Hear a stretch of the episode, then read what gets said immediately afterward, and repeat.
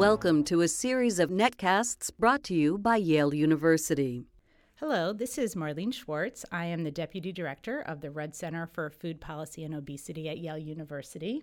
And I'm here with two guests today Ms. Susan Peters, who is a pediatric nurse practitioner and working in the New Haven Public Schools, and Dr. Sonia Pereira, who is an economist and is currently an assistant professor at Barnard College, Columbia University.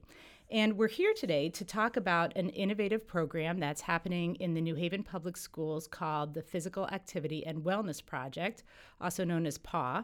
And um, both Sonia and Sue have been very instrumental in getting this program up and running over the last three years and evaluating it.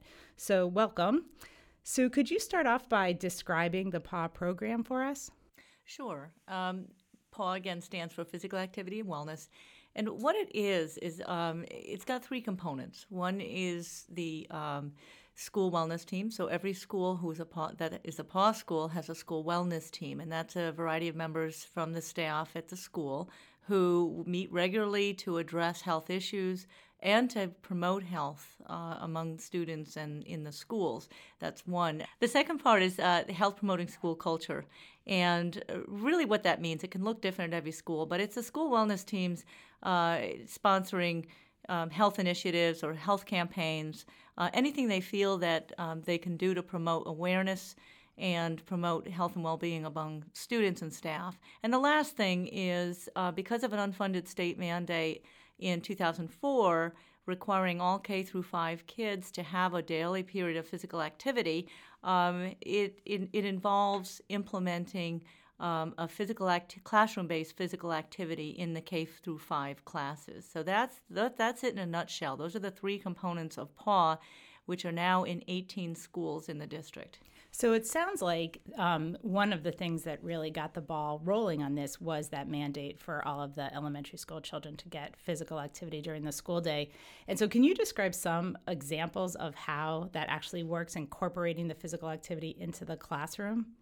Sure. Uh, when we first um, looked into the curriculum, the, the actual physical activity programs, this was four years ago. There actually wasn't a lot out there in terms of K through five uh, classroom-based physical activities. Now you see really uh, an immersion of ideas and, and downloadable free kinds of ideas that they can do in the classroom. But at the time, it was quite novel, and we searched high and low to find a program that, that uh, we felt would um, it would uh, integrate phys- fitness and physical activity about 10 minutes um, into class lessons and, and reinforce academic subjects. So we chose, or actually the teachers chose at the schools, a program called Take 10. Uh, that was the first one we went with, and it is sort of lesson plan based and it's grade specific. So a first grade teacher has theirs, and a fifth grade teacher has their manual, and it's it's uh, also uh, subject specific. So, language arts and math and science, whatever lesson they happen to be teaching, they can just turn to that and find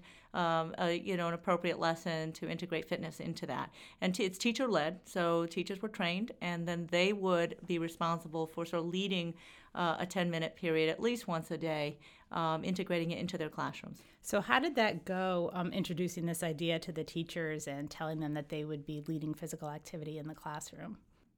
Well, that's a good question because I think we were we weren't sure what to expect, and um, we were actually pleasantly surprised that that most teachers were very enthusiastic about the whole idea.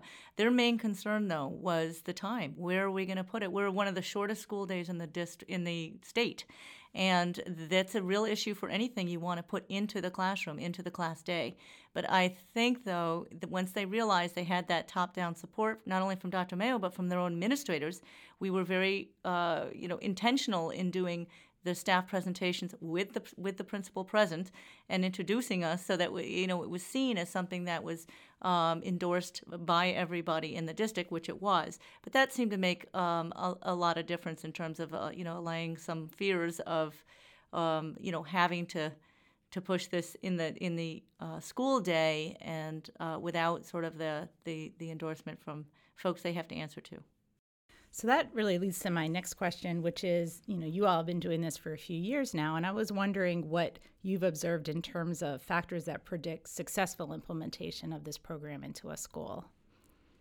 Well, Sonia can talk about actually some of the data in terms of what they found through analysis, because we did do, um, as part of our evaluation, we had the teachers in the first six schools complete um, a survey three times first in the first year, the planning year, the baseline year, and then after they implemented the physical activity and the other parts of PAW um, in year in year two. So we have some comparison data, but in, on a more objective or not objective, subjective note, um, dealing with the schools myself and working with the facilitators, hadn't mentioned them. The facilitators are actually on site folks that do get a stipend to uh, lead the PAW activities, oversee them, if you will, and they're our liaison between the district and the school, and they're a key player there. But we get reports from them and um, and feedback, you know, about um, what what works and what doesn't. And I think some of the more successful reasons for it working again is support from the top down from the administrators, uh, and I think um, just attitudes, you know, folks that feel that it really will make a difference. Those kinds of the belief systems and um, you know of, of the teachers themselves. And I think that uh, also just having the materials that are user friendly and um, feeling supported in doing this. I think were those schools that had a lot of support. This is just subjectively were um, reporting, you know, that they actually liked doing it and they were doing it often. Sonia, in looking at the data that you've collected over the years, could you talk a little bit about what kinds of effects you've seen in student behavior in the classes that have participated in this program? Yes, sure. So, uh, actually, we collected two types of data regarding students' behavior uh, we collected the teacher's impression of, of what they observed that their students' behavior was when they implemented the physical activity. And also, we also collected data that was uh, kind of more objective and it was measurable, such as how much time do you spend writing referrals to parents and how many students do you have to send out each week, etc. So uh, let me talk first just a little bit about the first type there the, the teachers impressions. We have that like over 60% of the teachers agree or strongly agree that integrating daily physical activity has improved overall class climate. So this gives you an idea that you know majority of teachers perceive that there was an improvement in class climate. Some teachers disagree with that. Then when we actually look at the data that we collected the year before they were um, they were implementing the physical activity. And at the end of one year of implementing the physical activity in the classroom, we saw that uh, there were changes, measurable changes in a number of behaviors. For example, the percentage of students listening to the teacher or listening to each other, or uh, the time teachers had to spend uh, writing referrals to parents, calling parents uh, uh, regarding um, disruptive behavior, and also the number of students that were sent out on a given week uh, out of the classroom due to disruptive behavior. And these were quite robust results. So, for example, when we looked, for example, at teachers who actually implemented um, uh, physical activity more intensively, say 50 minutes a week, these results came stronger. Or when we looked at how the teachers who were implementing, how the behavior changed, we saw actually changes in behavior. So, you know, from a, a researcher perspective, I think the results are quite robust and, um, and strong. So that's really exciting because it shows not only that it's helpful to the health and fitness of kids to be more physically active, but it's actually, I think, what people have suspected all along that it helps them in the classroom in exactly. terms of getting all that extra energy out, being able to settle down, focus, less likely to act out behaviorally. So that's great that you've done that evaluation. Um, have there been other um, things that you learned about teacher attitudes and how those have changed over time or their feelings about the school? Um, I, I think we've seen that uh, a number, a high number of teachers have a positive attitude towards integrating physical activity. So in most schools, as high as 80% say they're comfortable doing it, uh, they enjoy doing it. So I think these are quite uh, big numbers. Uh, we also we have seen a lot of changes in attitudes in terms of what they think the kids should be having. That 90% say they should have daily physical activity. So there has been a lot of change in terms of attitudes of the teachers and and and we think of the students as well. Thank you. Um, Sue, so where do you go from here? What do you see as the future for the PAW program in New Haven? I think because of the demonstrated success in certain areas, specifically what, what Sonia mentioned um, with teacher attitudes and um, student behavior and attitudes, the other real area is um, school culture that we've seen a huge impact. And I think trying to, that's been a positive step in trying to um, you know, change uh, behaviors, if you will, and social norms, so that you know people are being more aware of healthy eating um, and uh, even just hygiene or whatever the whatever the um, topic area might be. But I think you know, so PAW, I think is here to stay. I'm hoping it's here to stay because we've also seen that the school wellness teams are functioning. We have strong leadership behind it. So I don't think that this is really something that's going to waver or disappear. Um, the problem is we do need funding to, to expand it to all schools. It's not in all K 8 schools. We have about another nine before we're district wide. And really, the, the, the front loading costs are those to get in that planning year to get a startup to um, orient the new schools and provide training and materials. And so that takes personnel and it takes time.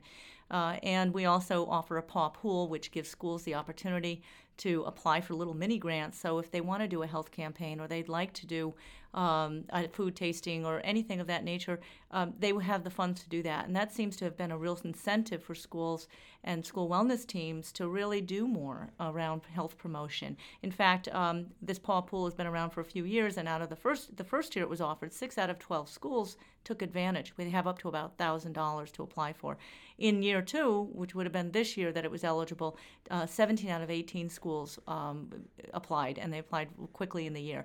And we have all sorts of things like uh, students at one school, they are going to have students um, grow their own fruits and vegetables and share them uh, with other students, and uh, bullying campaigns. There's all sorts of things. It does, it's not limited to physical activity and, and uh, nutrition.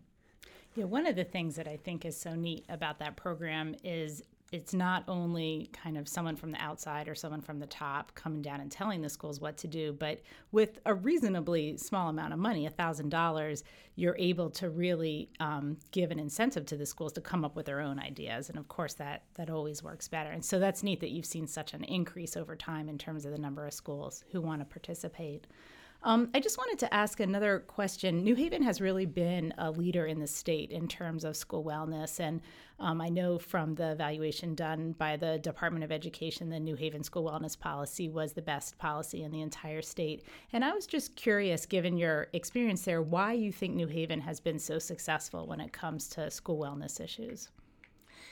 I think, in a nutshell, it comes down to the dynamic, committed group um, that makes up the, the district wellness committee is number one, and also the support from the very top senior leadership, making it sort making health and wellness a priority in the district and valued in the district. So those two together have enabled us to do some tremendous, um, innovative kind of work around setting policies and uh, developing programs such as PAW that I think other districts, even in the nation, were um, uh, you know either unable to do or a little bit afraid to do. Um, I think the best example is that you know we had a nutrition committee in 2001, and in 2004 we launched the Healthy Kids um, First initiative, and that basically was a policy move to uh, remove junk food, um, unhealthy uh, snacks and beverages from the vending machines, put all the vending machines under one contract so that there was centralization of that, and replace those foods with healthier options.